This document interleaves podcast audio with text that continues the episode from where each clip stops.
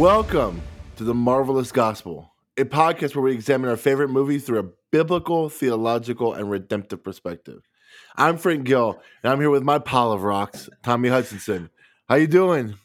I'm I'm good. I um I say this every time, but I I want to make a running list of everything that I have been called, and I feel like if there's any artists out there that want to start drawing these, I'd be really curious. But dude, I'm good. I'm uh I'm I'm I'm having a, a good day. Uh, we're gonna talk Marvel, which is always good. My microphone is fixed.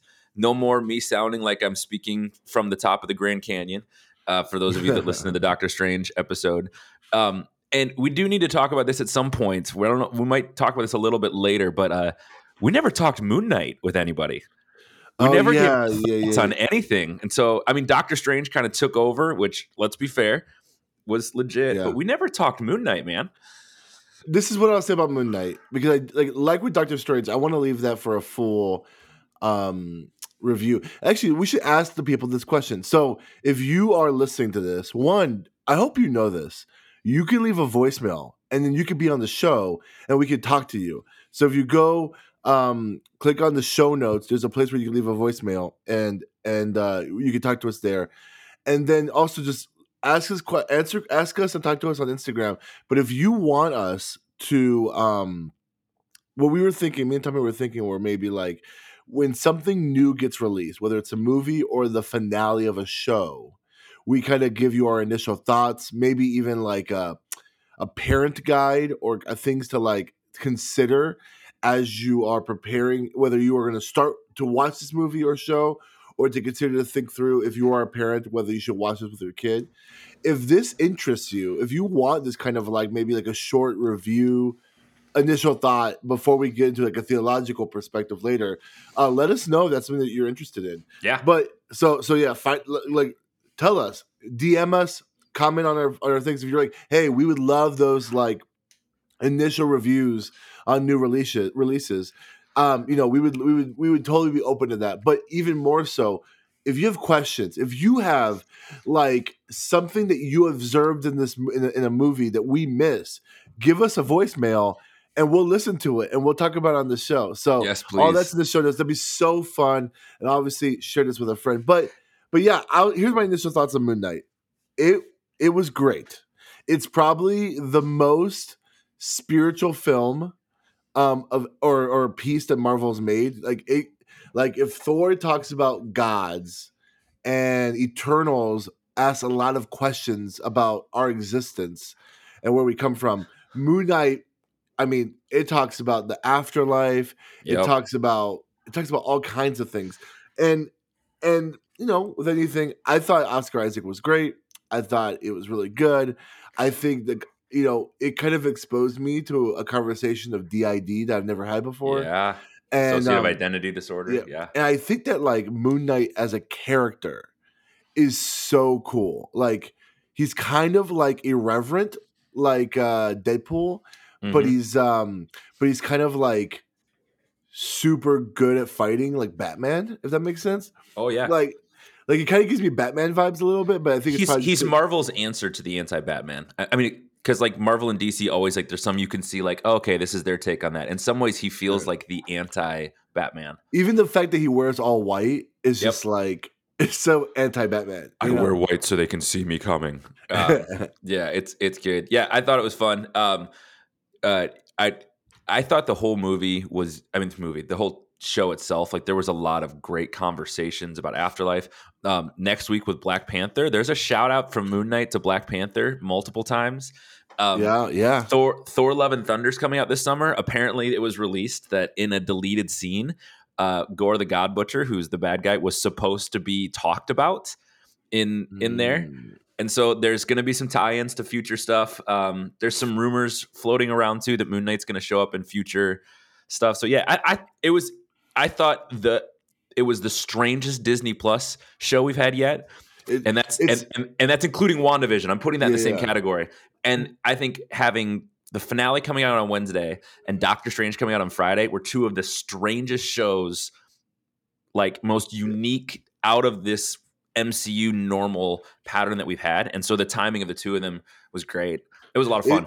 It's definitely. I will say this: it's the darkest show. It's the darkest thing Marvel's ever made so far. True MCU. On Disney Plus on Disney Plus. on Disney Plus for sure, but I think for the MCU, it's uh, maybe. I mean, I don't know. It- it- it's up to it's up to debate. Is Doctor Strange darker than than Moon Knight? I don't know. Oh, yeah. I mean, eh, maybe the newest one might have been, but I was gonna say it depends. Do you do you consider Daredevil, Punisher, No, no, no. the Defenders a part of the MCU? Not yet. At least not yet. I mean, I know Daredevil kind of is, but I I want more clarity. Of the shows are Daredevil and Yeah. Punisher are a whole different category. But anyways, Yeah.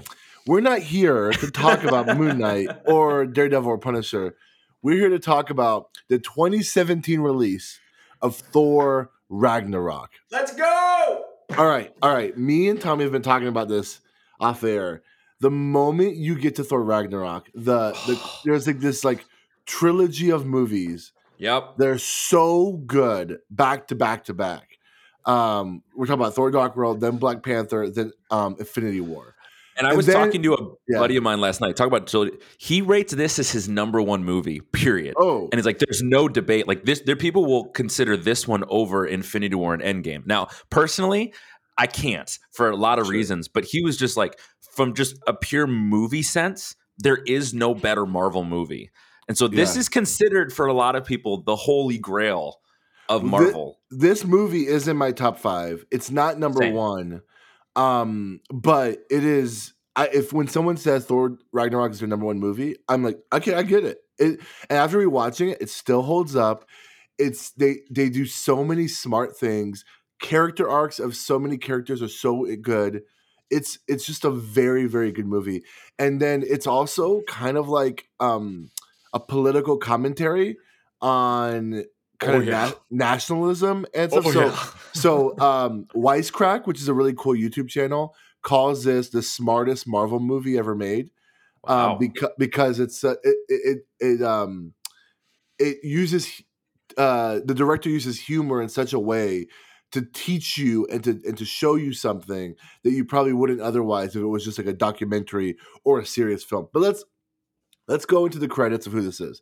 So Thor Ragnarok is directed by Taika Waititi, which is his first um, MCU film, and it's quickly becoming one of the premier directors in Marvel. Mhm. Even though he's only he's still- only done one thing, he is one of the greatest directors for Marvel. Like what what what he, what he did for Thor is so good. which Yeah. was what makes me so excited because he's he directed the next Thor movie that's coming out Yeah. this summer, Love and Yeah, Thunder. So if you liked Ragnarok, I don't want to overhype, but the the feel that we're getting from the trailer is eerily similar to Thor Ragnarok. Um, Thor Love and Thunder is more like Thor Ragnarok than it is Thor Dark World, at Yeah. least from the trailer in terms of feel, Yeah. which I'm I'm here for. So let's talk about who this movie is starring. It stars Chris Hemsworth, Tom Hiddleston, um, Mark Ruffalo, Idris Elba, Anthony Hopkins, and with a fun cameo of Benedict Cumberbatch as Doctor Strange. Now, introducing in this movie for the first time uh, to the MCU, we have Karl Urban as Scourge. And what makes Karl Urban so interesting is that he's in another comic book TV show called The Boys, which is a very, very, very, very, very, very dark rated R show. I am not recommending no, F- Varsity Boys. Just delete this from your memory this is not a good show to watch, but it's another. It's like if MCU and DC was super hard R, that is the boys, and Karl Urban's one of the main characters of that show. Yep. Uh, Cate Blanchett as Hela, which is. phenomenal, phenomenal. I mean, I had to like look at what she looks like outside of this movie because it's like Cate Blanchett is not this. She's such a good villain, but she's not a villain. Does that make sense? Like in real life, like she's like a sweetheart, and like she's terrifying in this movie. She's she's she was so poised and she did a great job of like a lot of other bad guys in this that they're clearly bad. Like she was bad. Like there was zero question that she was the Yeah. evil villain. But Yeah. she did such a good job of toting that line of just creepiness yet Yeah. poise. And it, it was just she oh she really embodied this character she did great. really well. Tessa Thompson as Valkyrie, which have you? Did you watch the movie Men in Black Four or whatever it was called, Men in Black Around the World I- or something? I, I I did not. I she did. in it. Saw it in theaters. It starred Chris Hemsworth and Tessa Thompson. It was terrible. Anyways, and then uh, uh, Jeff Goldblum as Grandmaster, which I mean, Jeff freaking Goldblum, dude. And what's great is what kind of character did Jeff Goldblum play? He played Jeff Goldblum. he just this is like himself. Robert Downey Jr. in any other movie. What did he play? He played Robert Downey Jr. Oh, That's man. Jeff Goldblum just through and through. Which isn't his brother in MCU, the Grandmaster's brother, the Collector? Are they Aren't brothers? They, I, I thought there was some sort of relation there. Um, I, I need I need a fact like, checked. Yeah, fact check. Sure. They're both like weird kind of warlords, but that's not. uh I don't know if they're related in real life, but uh, or in the or in MCU terms. But Jeff Goldblum did such a good job in that role. Well, hey, while you're uh, uh, fact checking any Jeff Goldblum facts, I'm according going... to Google, the Grandmaster and the Collector consider themselves brothers of sorts, but oh, neither of them the are MCU. biologically. Yeah, Got neither of them are biologically related. So, cool. according to the Google, that is what they're saying. So, got it. So let me give you a synopsis that I wrote down. Thor is imprisoned in a gladiator style contest on the other side of the universe. He is racing to get back to Asgard to stop Hela, his evil sister, from destroying his home and his people. He reconnects with four people along the way that helps him on his journey his conflicted brother, a friend from work, a defected Asgardian, and a pile of rocks. But Thor has not has sorry, but Thor has to come to turn to a difficult conclusion that means sacrificing everything he thought he knew. All right, that's my synopsis. It, it, it, I've read a lot of synopses for this, and they focus a lot on um, his time at Sakaar, which is interesting because I don't see when I think about Thor Ragnarok, Sakaar is not the main place for me in my mind. Yeah, but I but I realize that it probably time wise we're probably at Sakaar more than anywhere else. It's, it's funny to think about. Yeah, I'd have to think about that. Now that you say that, you're probably right. Um, well, the only thing I think I'd change in there is I don't think he's trying to stop Hela. I think it takes the end for him to realize. I think he's trying to stop Ragnarok, which that's right. that's which I mean that's semantics. It's just word choice, but I mean Ragnarok is is the revelation. Revelation is to the Bible. Ragnarok is to Norse mythology. So that's like it, it's it is it's the apocalyptic. Yep. Yeah. Yeah. It, and so it's it's a big thing in there. So when you call Thor Ragnarok, a lot of people were like, "Oh, is Thor gonna die? Is this gonna oh, be yeah. the end?" Because I mean, it's basically like saying uh, Iron Man, the end. I mean, that's another way of saying it, basically. Yeah. Um, yeah. I thought overall what you said was very accurate. It was it was very clear. Um, the this was the first movie where Loki had a personality. Ooh. Okay. Um, it, just because the rest of them leading up to this, Loki was a very binary. I hate everything. I hate my brother, and this was the first time that you got to see a little more of the conflictedness in him. Um, I do think that this Loki is more of the Loki you get from the Loki series. Yes, where previously you get this like you don't get like a like a Loki who the only time you get a little bit of like Loki has heart is at the very end of Avengers when he realizes that this is getting out of hand and he has to like um like relinquish, but he realizes he can't. But like, and then I think when he's like in pain because his mother died. Like, oh yeah, totally. There's, but you're right. I mean, he's funny in this movie. Yep. He's again super charming. Um, and I mean, it's just so good. It's so funny. They they fought like brothers. They they, they actually did. felt like brothers in this. Whereas like with Dark World, it felt so forced. This this one, it felt very natural. Like you could tell that they had a lot of history together. Yeah, like they had a lot of friendship. They had a lot of memories. They also had the sibling rivalry going on. Thor was the only one to see through Loki's tricks. Like there, um, there's, which there's is a these, great scene at the beginning of the movie. There's these like subtle acting notes that that um that Loki does that I think is really good. He uh when his when Odin says my sons and talks about Loki being his son, mm. he just has this very subtle nod that's really beautiful. That's like him realizing that that's his brother and or that's his dad. And then later in the movie when Thor reflects he's like I thought we would rule together side by side and Loki realizing that like he has a brother that loves him. Yeah. And it's so freaking sad that you get a Loki who's like, I'll come to terms that I get to be by the side of my brother who I know loves me. And then we know what happens in Infinity War. Like it's just, well, it's so sad. And the end of Thor Ragnarok, the end credit scene is basically the first scene of Infinity War. Yeah. I mean, it's just, I mean, it, you could pretty much watch Thor Ragnarok right into Infinity War, which, by the way, we're not talking Lord of the Rings level long, but that would be like a long five hours to watch all of that. But it would be a great five hours. That's like two of the top echelon Marvel movies. If you Uh, are watch if you're watching the MCU in timeline order in terms of like how you're watching it in the movie time, that's how you should watch it from Correct. Thor to Infinity War.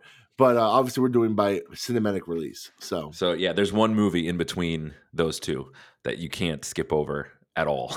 Yeah. we'll talk about Yeah. that later. But Well, let's talk about some observations. Um, I'll, I'll start this. There's a couple of just funny lines and scenes I loved. I like. I just loved. Uh, uh, Scour- Scourge's uh, line is like, "I got these guns from a place in uh, in Earth called Texas or whatever." He calls Texas, and he calls them Dez and Troy, which Yeah. is so funny. and then he says, "Because when you put them together, they destroy." it's a dumb line and it's so funny to me and like it's like it's so it's so i don't know man like it is such um like if you were a foreigner and you think of america and you're like okay what's america texas is america they love guns and who and let's make a cowboys reference like this is such like a like i can totally see because uh, Taika Waititi is from new zealand like he probably has these American stereotypes, and like I bet that's like I don't know, man. It just it, was, it's cracked me up. oh yeah, when we were in, when we were in, uh, I was on a mission trip overseas, and like you live in you live in America. How do you not get shot all the time? That was an actual conversation with somebody, but uh, that's another. That's a dark. That took a dark turn. But anyways, uh, uh, so what was another observation you Yeah, had, yeah. Frank? um, everything by Doctor Strange. The, uh, from the moment uh he got Loki into the to this thing, and like he left a card, and the music starts playing, to the end when Loki when, when Doctor Strange lets him leave. Everything about that section was so cool, and it was kind of like jarring because it's like this is the first time Doctor Strange is interacting with someone else, Yeah. and it's it's so cool. He has the comic accurate costume with the gloves Uh-huh. he he has that like unnecessary over the top confidence in himself Yeah. and he's literally talking to an actual well we know an actual god but you know lower g lowercase g god Yeah. And like he's just so confident and he's tripping thor out by like constant, constantly making the move room move move one guy i can't talk the room move and stuff it's so good i thought it was so neat and then the the ever flowing beer jug and and I would say this Doctor Strange. This is a good cameo. Like this is cameo. using using the characters that we know well to help move the story along, as opposed to it's in your face. Who is this? Which yeah yeah, I won't go into too much detail there, but it it just I really appreciated them using that as a part of the story for continuity, but also Chris Hemsworth and, and Benedict Cumberbatch on the same screen at the same time. Let's go. That's funny. Um, uh, there was a scene when he was at Sakaar and in that chair going towards the Grandmaster, and then the do do do do do do do do do do do do do do that Willy Wonka theme song. Oh man, and and then like he's and then it's so trippy and he's freaking out and then he's screaming and then the chair just stops. Like Yeah. it's just it's just it's just it's a, that whole scene was so so fun. The, th- what did what did they call that? The burning stick. What did what did they call it? The- Oh, is it the melting stick or the burning yeah, the stick? melting stick. It's like goes. What does this do? Just see. He goes, Yeah, yeah. and then and then he says, uh, um, "You have been um, what's the word when you're like not convicted of anything? You're um, what's the word he used? Oh my goodness. he didn't say found innocent, but he found. Um, he Yeah, like, I know what you're saying. Like he lets him free. I can't think of the word right now. And then by doing that, he's like, "I'm letting you free of your life," and then he like kills him or whatever. And that was his that was his cousin or brother or something like that. Anyways, um, so we talked about this the I think in the first Thor movie, but there's a symbol called a, a triquetra, which is a the, an ancient symbol that Christians have used to symbolize the Trinity, and we see it again. Mm. Uh, Doctor Strange when he plucks one of Thor's hair to make a spell to find his dad. That's um or something like that. That's how they that, that symbol shows up. And then also when Hela, I think she's like trying to you know get the fire to raise the the all the evil people. The triquetra shows up again. So again, Oh, this yeah, is cool that's right. stuff. Um, uh, there's a really epic but kind of sad line. I think it's from Odin to to Loki. He says, "You will always be the god of mischief, but you could be more." Or is that from Thor? Someone says that line, and I thought that was kind of sad, but also kind of like a, a nod towards what's going to happen in Loki. So Yeah. that's cool. And then lastly, um, so I said this. Oh, I should have just I should have introduced you as he's my friend from work. I was waiting for it. I literally thought that was going to be. That's part of the reason why I laughed at the beginning when you called me a pile of rocks, because I was both grateful to be compared to the strangest combination of looks and voice in the Marvel universe, but also the uh, yeah, that is the most famous line in this movie. Period. Well, what's fu- what's funny is so one of our like you and I's favorite podcast about Marvel is called a podcast called Friends from Work, which the the podcast gets its uh, name from this this movie. And what sucks is you and I could literally call our podcast Friends from Work because that's how we met. But um, but what's really interesting because that's a hilarious line. It happens in the fight scene when the first time Thor sees Hulk coming out. He's like, "Hey, I know him. He's a friend from work." work. it's such You a gotta funny say it with the Australian accent. He's a friend from work. He's got that almost like yeah. Anyways, but um uh it's it's kind of famously known that uh the way that line came into the movie is there was a make-a-wish kid who was on the set that day and suggested the line to to I don't know if it was to, to, uh, to the director or if it was to to Chris himself himself, but Th- Thor uses it and it's like the funniest punchline. One of the funniest punchlines in the movies where it's like, "I know him. I'm he's a friend from work," and it's so cool that a guy, a kid from a Make a Wish kid, but like basically introduced one of the funniest lines in the MCU. So Yeah, there's the build up to there's the gladiator, the gladiator, the gladiator, and like Thor is prepping himself, and then Hulk jumps out and he goes, "Yes, I know him." you just and you just so see good. Jeff Jeff Goldman's like, "What?" And you see Yeah. Loki. St- I don't know if you caught Loki starts to freak out in that scene. yeah, yeah, yeah. like yeah. he like starts. He's like, "Oh no, no, no! I got to get out of here." Like Yeah. he, he goes He back said- to the he goes back to the puny god line. yeah. Um, And he but says, yeah. "I got to get off this planet." and that was the moment Loki knew. Yeah, and also like what's so there's, there's a couple there's a lot of similarities from that that that direction. The way Hulk like smashed Thor is Yeah. exactly how he did it to Loki Uh-huh. Avengers. And also there's a very very very subtle scene. Um, it's like one of those like very small Easter eggs.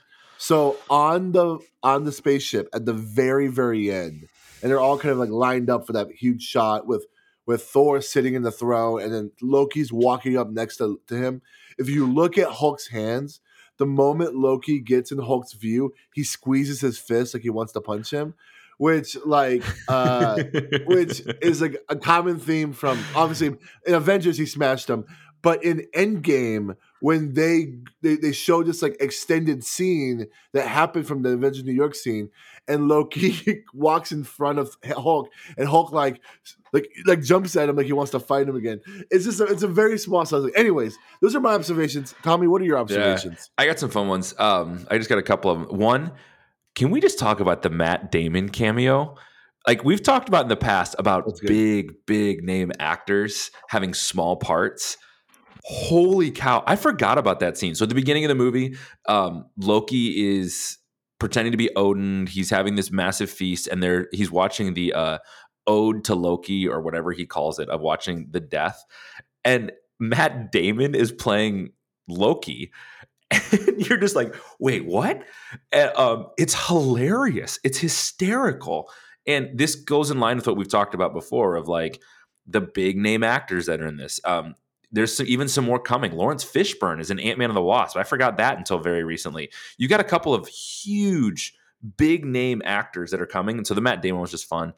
Um, the conversation uh, between Thor and Hulk, it's been, I've said this several times, but rewatching this, there's several themes that you pick up on that are like, oh, they're carrying that over. And there's some, there is a lot of tie in. Thor and Hulk's conversations are very similar to Widows and Hulk, um, where there's a lot of, um, they're about controlling, about rest, about friendship, about running. Um, even Hulk himself, like before he turns back into Banner, is like, I don't want to go back. And yeah, there, yeah, there's a lot there. I just, I just thought that was cool. Um, the line that Thor makes, I choose to run towards my problems and not away from them. Like, oof, we could sit on that for a long time. Uh, I think there's a James 1 parallel there. Um, count it all joy, my brothers, when I face trials of any kind. Uh, you, you want to know if Thor's fight or flight? He's telling you right there. But there's an idea of like running towards your problems. We've talked about that. Um, uh, there another one too. There's you you're going to touch on this a little bit, but there's almost this new heavens and new earth for Asgard that's needed, um, which is good. Which, by the way, the line by the pile of rocks when he goes, "It's okay, we can, we can rebuild," or not after it blows up is so well done. Um, and we haven't talked about this before, but it hit me when I was watching this. Are there parallels between Hulk and Banner and Moon Knight in that there's multiple personalities fighting for control over the same body? I mean, that's a kind of a good observation. I've never really considered it. I mean, I would say they're similar. I wouldn't say it's so. I would say DID and whatever Hulk is going Of through course, are kind of of two different course. things. But. I do think that like it's a similar motif, especially when you have those weird moments where um they're like fighting over like the one scene I think about is um in Infinity in, in in Infinity War. Yeah, yeah, Infinity War when Hulk goes back to Doctor Strange's thing and then like Tony's like, "Hey, uh Bruce, time to let the green guy out." And he won't come out. He like refuses to come out, and they're arguing with each other. I think that's like the best picture of Moon Knight, where like they're like when the two people inside of you can argue with each other. That's pretty cool. That's pretty Yeah. similar. I would love to see Moon Knight and Hulk talk. Oh. Can you imagine? Like, oh, is he talking to you too? He's talking to you. Yeah, he's talking to you. There's five of us here. Like at some point, having that kind of conversation, I think would be hysterical. Two bodies, five personalities. Yeah. Um. Anyways, uh, there is is I don't know. Isn't She Hulk one that Moon Knight's supposed to show up in? I don't know. Anyways, it's a rumor. it's a rumor. So that actually could be a conversation coming. But yeah, I, this movie overall, um, for me, is top five. You talked about this. I put this as my number uh, four. This is my number four. So My Infinity number War. four also. Yeah, I, I think you and I have the same top four: Infinity War, um, uh, Endgame, No Way Home, and then this one. I, these are top four. So, Yeah. um, which is just it makes rewatching this. I was like, okay, is it going to hold up? It holds up. It holds up. Uh, it is just from beginning to end fun. It's proper properly paced. It's it it there's lots of laughter. There's good action at the right times, but the conversations are good too. Um, it's uh, it's good. Yeah. Um, so yeah, uh, there were a couple things though. As, as we're watching through this movie, there was kind of one big theme. Am I good to jump in, or you got anything else that you want to add to the conversation, man? Uh, do you want to go first? Or do you want me to go first? Uh, why don't you know what? Let's let's let you run first. Let's let you take right. this because I think yours is going to jump right into mine, so we can have those Sure. two work together. So go for it. So, I mean, we talked about this right at the beginning of the show that this is actually a political commentary. That's that's that there's we don't have to talk about it here. There's actually tons of videos explaining how this is a political commentary on like um nationalism and like uh extremist positions for the love of your country and stuff like that. And I, I think the commentary is actually really, really well done. But um but there's a line that happens throughout this movie that is realized towards the end um, is that Asgard is not a place, it's a people. And that theme is over and over again. And I think it's just, it's, Tommy, it's too easy to not uh, bringing this up because it's like, In- In the low hanging fruit of theological themes, it was just like, oh, this is like the the yeah, this was the lowest. Yeah, yeah. So I so I decided I'll take this, and so um uh you could replace the word Asgard for the church, and you have the same concept. The church is not a place; it's a people. And so for so many people, when we think of church, we think of the place you go to on Sunday, or the place that you know the building with the parking lot where you hear the preaching. You go there for the Bible study and stuff like that.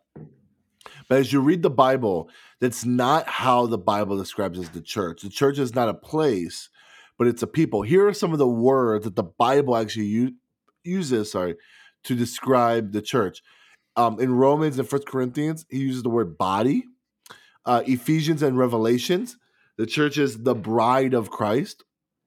uh, Acts and First Peter talks about it as a flock of sheep that needs to be shepherded, and then Matthew, First John, and First Timothy refers to the church as a family, whom we relate to each other as brothers and sisters. And so, a family is not something that you go to. A family is something that you are, that you are within. In the Bible, there's no like encouragement or pleas for people to go to church. The plea is not for non-believers to to go to church. It's a plea for non-believers to become the church, to participate in this live living organism that God has created called the church. So in the first century, if you were a believer, you were inherently a part of the church. If you weren't a, a part of the church, no one would call you a believer. Like that there's no concept of a non-believer being in the church.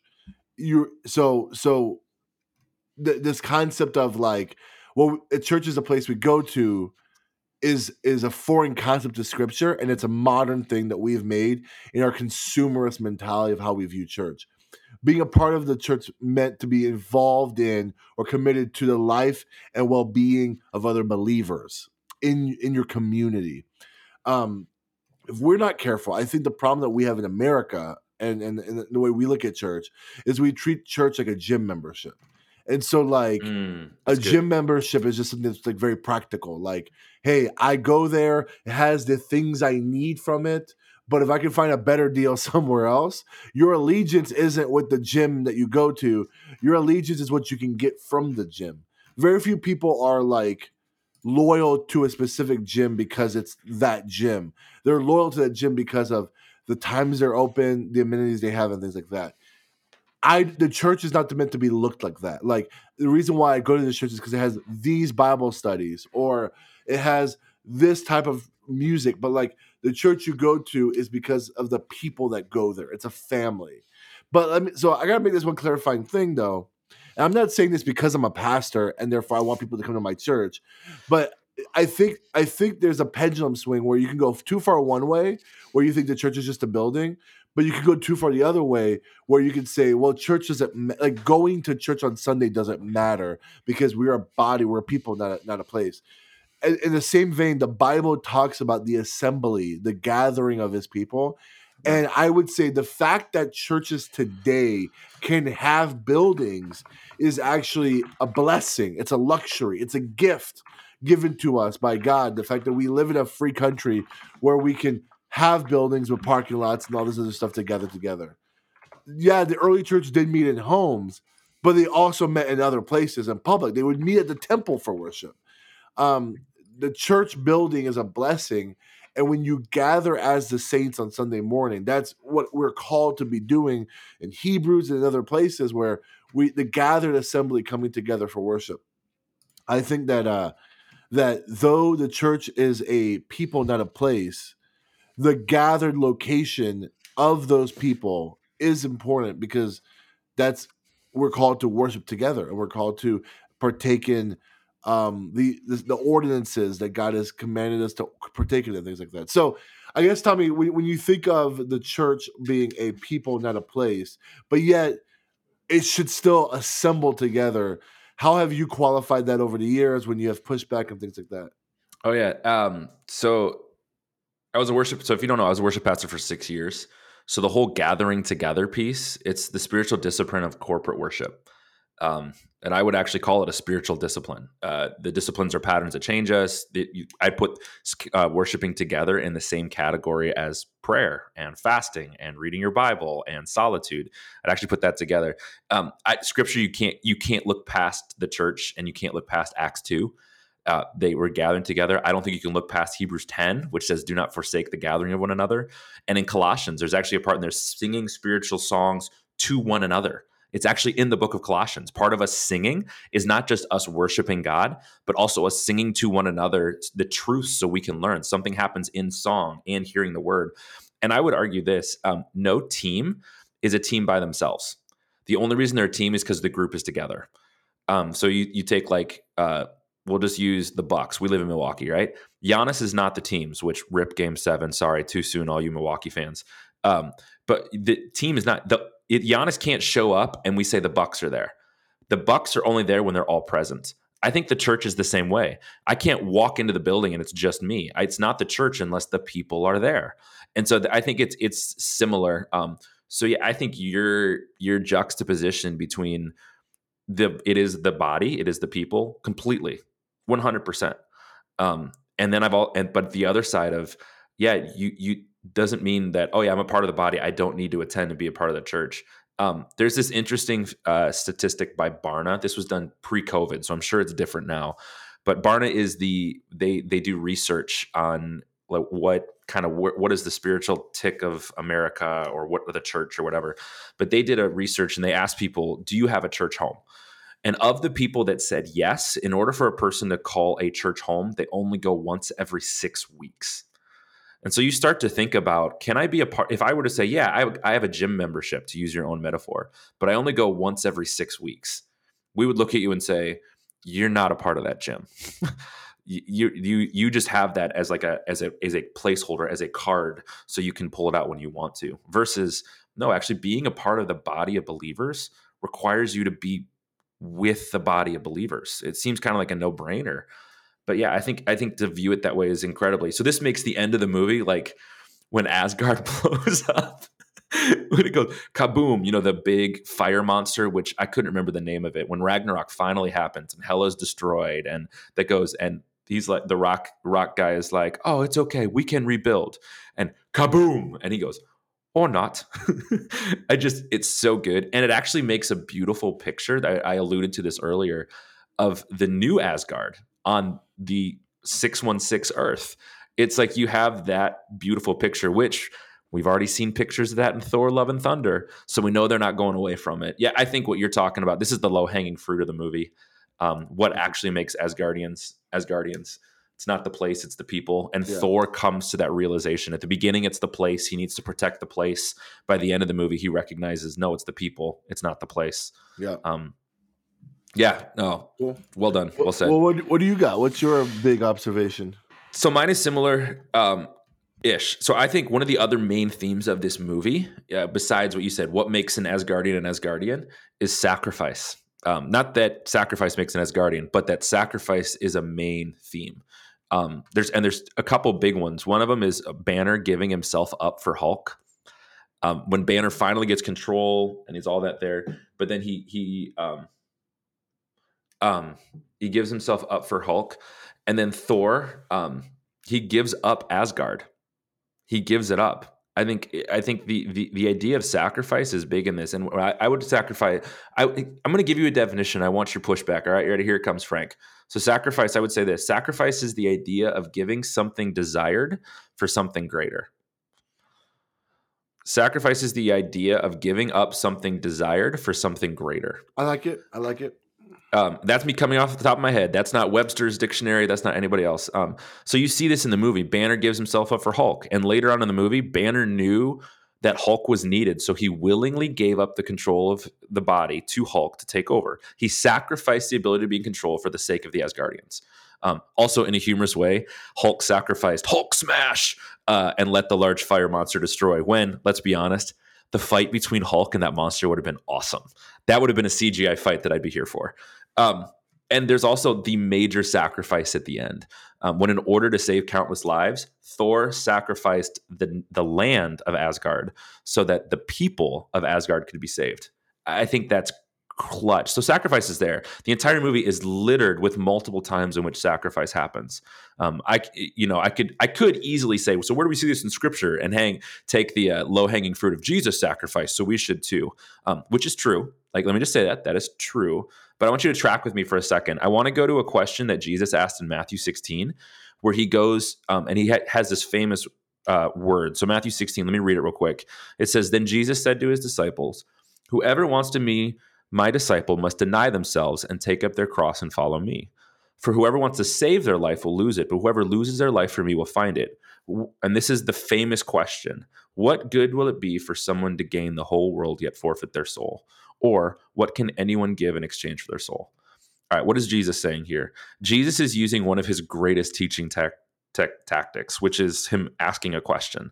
Um, he's asking, What is it good for a man to gain everything yet let his soul be lost. Um, the question itself is kind of a dumb question. If you take it at fa- face value, right? Of course, I don't want to lose my soul. But the plainness of his asking, the plain, like the very just straightforward, is actually telling. How often in life, when we're facing um, tough choices or sacrifices are put in front of us, um, we don't see this perspective. Uh, Jesus is pointing out, I think, when we back up and we see the bigger picture, it's actually a simple answer. Yeah, sacrifice is the way to go. Um, here's a, one simple way I think of uh, is that um, one way I can think of this idea is some of the decisions I have to make now as a parent. Um, if you know anything about me, I'm married. I've got to my beautiful wife Sarah, 11 years coming up this year. Uh, we've got three beautiful kids. They're awesome, um, and it, it, I love them dearly. If you also know anything about me, I love competing. I'm a very competitive person. I have the competitive gene. I absolutely love strategy, competitive games. I don't care if they're board games, video games, whatever. I just love competing. I grew up playing sports. I just it's in me. Um, and I could easily spend multiple hours and multiple days focusing and tunneling in on that and get lost in there. Um, now, here's the thing I have a choice. I could spend those days and weeks every hour playing those games and completely ignoring my family. Or I could give a fun competitive thing, give up that fun competitive thing for something better time with my family. Look, this seems like an easy choice, right? It's like, dude, come on. Um, like this is this is a no-brainer. But I can't tell you how many times in the moment I want to play those games. I want to scratch that competitive itch all the time. However, when I back up and I see the big picture and actually put those desires aside, I get to be a part of something better time with my family. Um, look, the decision may seem like a no brainer, but it's you might be listening and go, dude, come on, just spend the time with your family, right? What is it for a man to play video games yet lose his family? Um, but when you're in the moment, I think it's incredibly difficult to see the bigger picture. This is why in this movie, when Thor and Hulk sacrifice for the bigger good, they see the big picture and are willing to make the sacrifice um, of giving up something good for the better. Mm. And I think we should do the same. Um, we should do the same in our walk with Christ. Um, I could sleep in on Sunday. You just talked about this. Or I could do the better thing and worship Jesus together with other believers. Mm-hmm. I could spend on weeknights sitting at home watching entertainment, playing video games or whatever. Or I could be in God's word or with his people. Um, mm. look, when we prioritize the importance and are willing to see the big picture, the sacrifices actually don't seem that big. Um, to quote Thor in this movie, he, when he's talking to Loki, he says, Life is about growth and change you you just stay the same which we could talk about that later. Wow. um, and so the question i think is are you willing to grow which requires sacrifice? Or as thor said to loki are you wanting to stay the same? I don't know. What do you think man? You know i think you're ultimately asking in here you're you're you're really asking a question of wisdom and discernment um, because you said like it's the the answer to the question seems obvious but like it's hard in the moment. And I think like totally. I think like the des- for example, Thor's desire to save Asgard, I think was a noble one. And I think um even like it took him kind of till the end of the movie to realize that Ragnarok wasn't a thing to be stopped, but a thing to to create in yeah. order to save Asgardian people. And it's like but you don't get to those these complex i mean this goes back to our podcast about how to make difficult decisions in complex situations.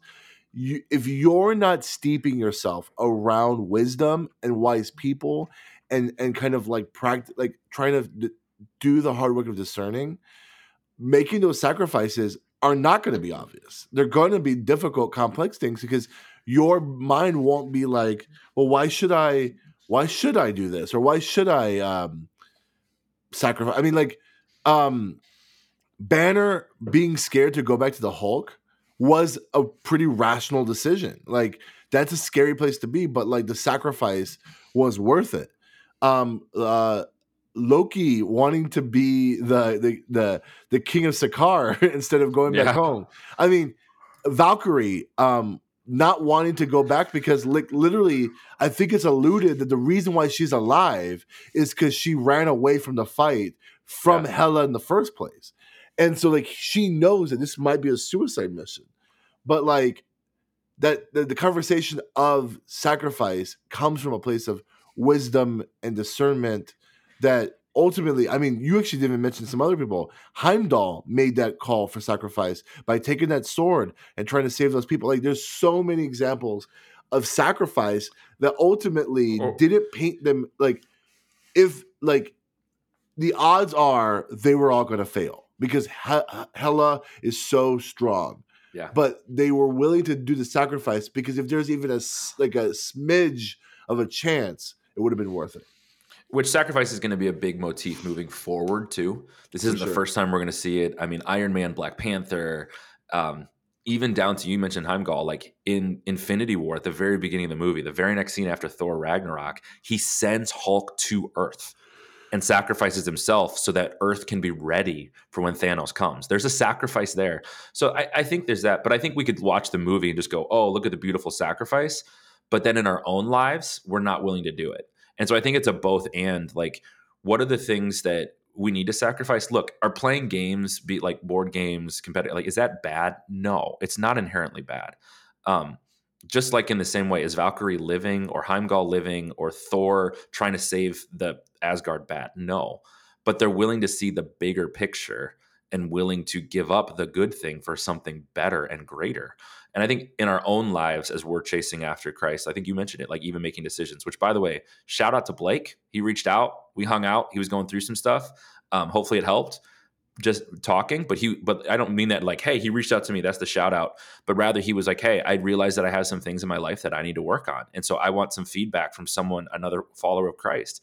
Like that's the wisdom piece of wanting to f- sacrifice and make the right decisions. And yeah, I, th- I think it's good. Um, it it the, the whole movie from beginning to end was just a movie that you just sat in and it was pure entertainment but not just pure entertainment it was laughter it brought up really good conversations and this set up every character in this movie to be beloved Yeah. every sure. single one loki was beloved after this thor was thor went to another level in this movie um even idris elba and heimdall like i like he becomes great we meet new characters along the way valkyrie becomes more important um, which she's still around uh, you've got uh, it just this movie did such a great job of not just telling a story but making you fall in love with these characters and making the decisions that they have coming up um, hit harder. It- I would put it this way: Loki, the TV show, would not have mattered